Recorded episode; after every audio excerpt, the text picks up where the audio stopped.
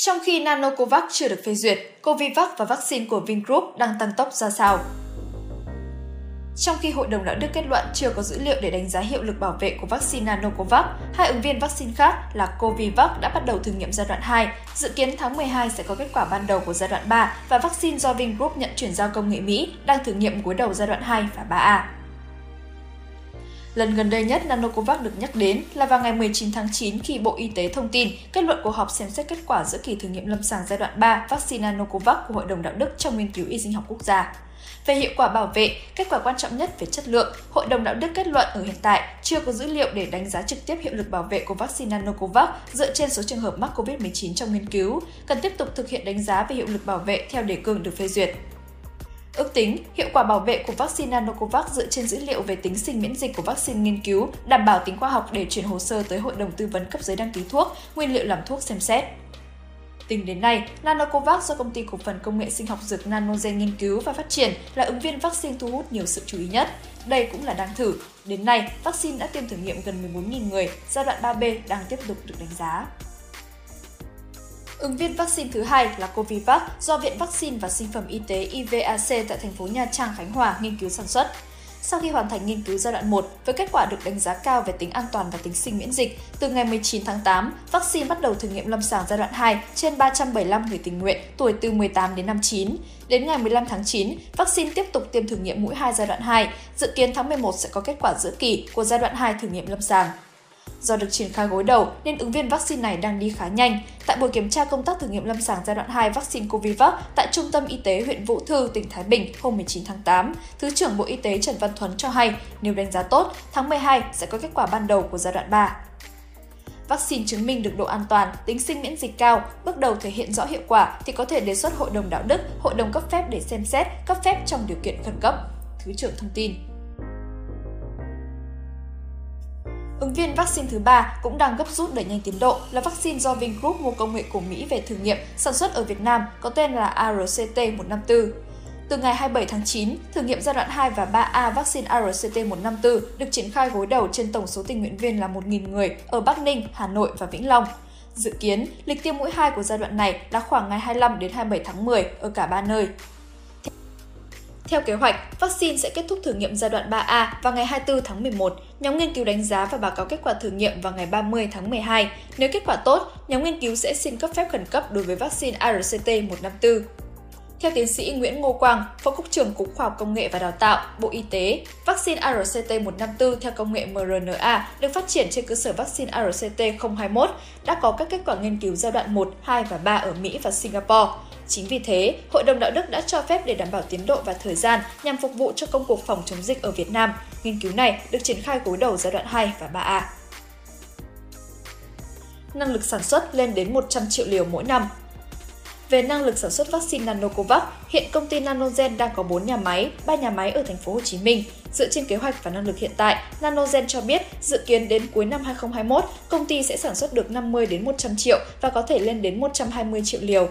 Với vaccine Covivac, tiến sĩ Dương Hữu Thái, Viện trưởng Viện Vaccine và Sinh phẩm Y tế IVAC cho biết, nếu được Bộ Y tế cấp phép sản xuất thì IVAC sẽ sẵn sàng sản xuất được ngay vaccine Covivac trong vòng một tháng sau khi được cấp phép. Với năng lực hiện tại, IVAC sẵn sàng sản xuất mỗi năm từ 20 đến 30 triệu liều vaccine Covivac, tùy theo liều lượng vaccine được chọn, tiến sĩ Dương Hữu Thái cho biết với báo chí hồi đầu tháng 9. Trong thông cáo báo chí phát đi hôm 2 tháng 8, thông tin chi tiết về vaccine ARTC-154, vaccine nhận chuyển giao công nghệ Mỹ, Vingroup cho biết nhà máy sản xuất vaccine của VinBioCare sẽ đặt tại tổ hợp nhà máy sản xuất thiết bị điện tử VinSmart tại khu công nghiệp Hòa Lạc, Thạch Thất, Hà Nội với tổng vốn đầu tư hơn 200 triệu USD, công suất lên đến 200 triệu liều mỗi năm. Theo vietnamit.vn, Độc đáo TV tổng hợp và đưa tin. Những điều khách du lịch chưa biết về tiền thiếp ở Mỹ Khách du lịch đến Mỹ thường bối rối bởi văn hóa tiền tip ở đất nước này. Có nên tip hay không, phải tip cho ai, khi đến những đâu và bao nhiêu thì phù hợp với văn hóa ở Mỹ. Nhà hàng, quán cà phê Quy tắc chung về tiền tip khi bạn đến một nhà hàng hoặc quán cà phê tại Mỹ đó là khoảng 15 đến 20% giá trị hóa đơn. Nếu bạn thấy khó tính nhầm con số này thì có thể xem trong hóa đơn, một số hàng quán sẽ ghi sẵn trong đó. Ngoài ra, hầu hết các bang ở Mỹ tính thuế bán hàng khoảng 8% và ghi rõ trên hóa đơn. Vì vậy, bạn chỉ cần tính gấp đôi mức thuế này và thêm một vài đô la là ra mức tiền cần tip. Nếu bạn đang dùng bữa ở một nhà hàng 5 sao và rất hài lòng với bữa ăn, bạn nên tip ít nhất 20%, có thể là 25%. Cửa hàng thức ăn nhanh, siêu thị Tại các cửa hàng đồ ăn nhanh, bạn không nhất thiết phải trả tiền tip nếu mua đồ ăn qua quầy thu ngân, dù ở đó có một chiếc lọ hoặc hộp với dòng chữ Tips Welcome. Đây là cách để các cửa hàng công khai các khoản tiền tip nếu như khách hàng có mong muốn làm việc đó. Tương tự, bạn cũng không cần phải tip cho nhân viên thanh toán tại các siêu thị. Taxi Các tài xế taxi mong đợi nhận được một khoản tiền tip bằng 10 đến 20% cước phí chuyến đi. Nếu họ không giúp bạn mang vác đồ lúc lên và xuống xe, bạn có thể giảm tiền tip một chút.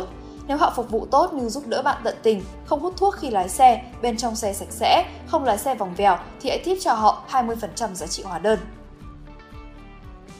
Các salon tóc nếu bạn muốn chỉnh sửa mái tóc trong chuyến du lịch Mỹ, hãy mang theo thẻ tín dụng và một số tiền mặt. Bạn nên trả một khoản tiền tip bằng 20% giá trị hóa đơn cho nhà tạo mẫu tóc, vì đó là thông lệ cho dịch vụ này.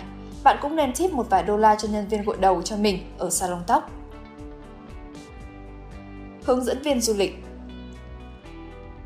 nếu bạn tham gia những tour có người hướng dẫn như tại cung điện, bảo tàng, địa điểm lịch sử thì cũng cần đưa tiền tip cho thuyết minh viên tại điểm đến. Nếu họ đã làm tốt công việc, đừng tiếc 5 hay 10 đô la để cảm ơn họ vào cuối ngày hoặc khi kết thúc chuyến tham quan. Nhân viên khuôn vác hành lý Tại các khách sạn, nguyên tắc chung là bạn trả cho người giúp đỡ mình một đô la với mỗi túi hành lý. Nếu họ phục vụ tốt hơn thì hãy hào phóng thêm vài đô la nữa. Ngoài ra, những người khuân vác hành lý ở sân bay cũng mong đợi nhận được tiền tip. Bạn phải trả cho họ vài đô la nếu nhờ họ vác hành lý. Nếu không còn tiền lẻ hoặc không muốn trả tip, bạn nên tự xách hành lý cho mình hoặc tìm lấy một chiếc xe đẩy. Quán bar Quy tắc chung về tiền tip là 1 đô la cho một đồ uống. Nếu bạn ngồi ở quầy bar để thưởng thức một ly cocktail, người pha chế sẽ mong đợi một khoản tiền tip.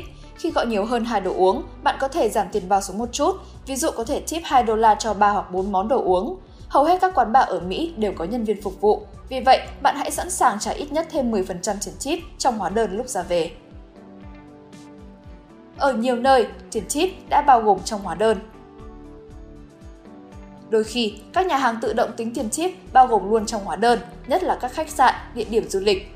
Tiền chip được nhà hàng tính sẵn vào hóa đơn chỉ ở mức 10% hoặc 12%. Tuy nhiên, bạn không nhất thiết phải trả phần chi phí này. Nếu dịch vụ không đạt tiêu chuẩn, hãy yêu cầu họ trừ phần tiền phí đó ra khỏi hóa đơn. Nếu bạn không trả tiền chip thì sao?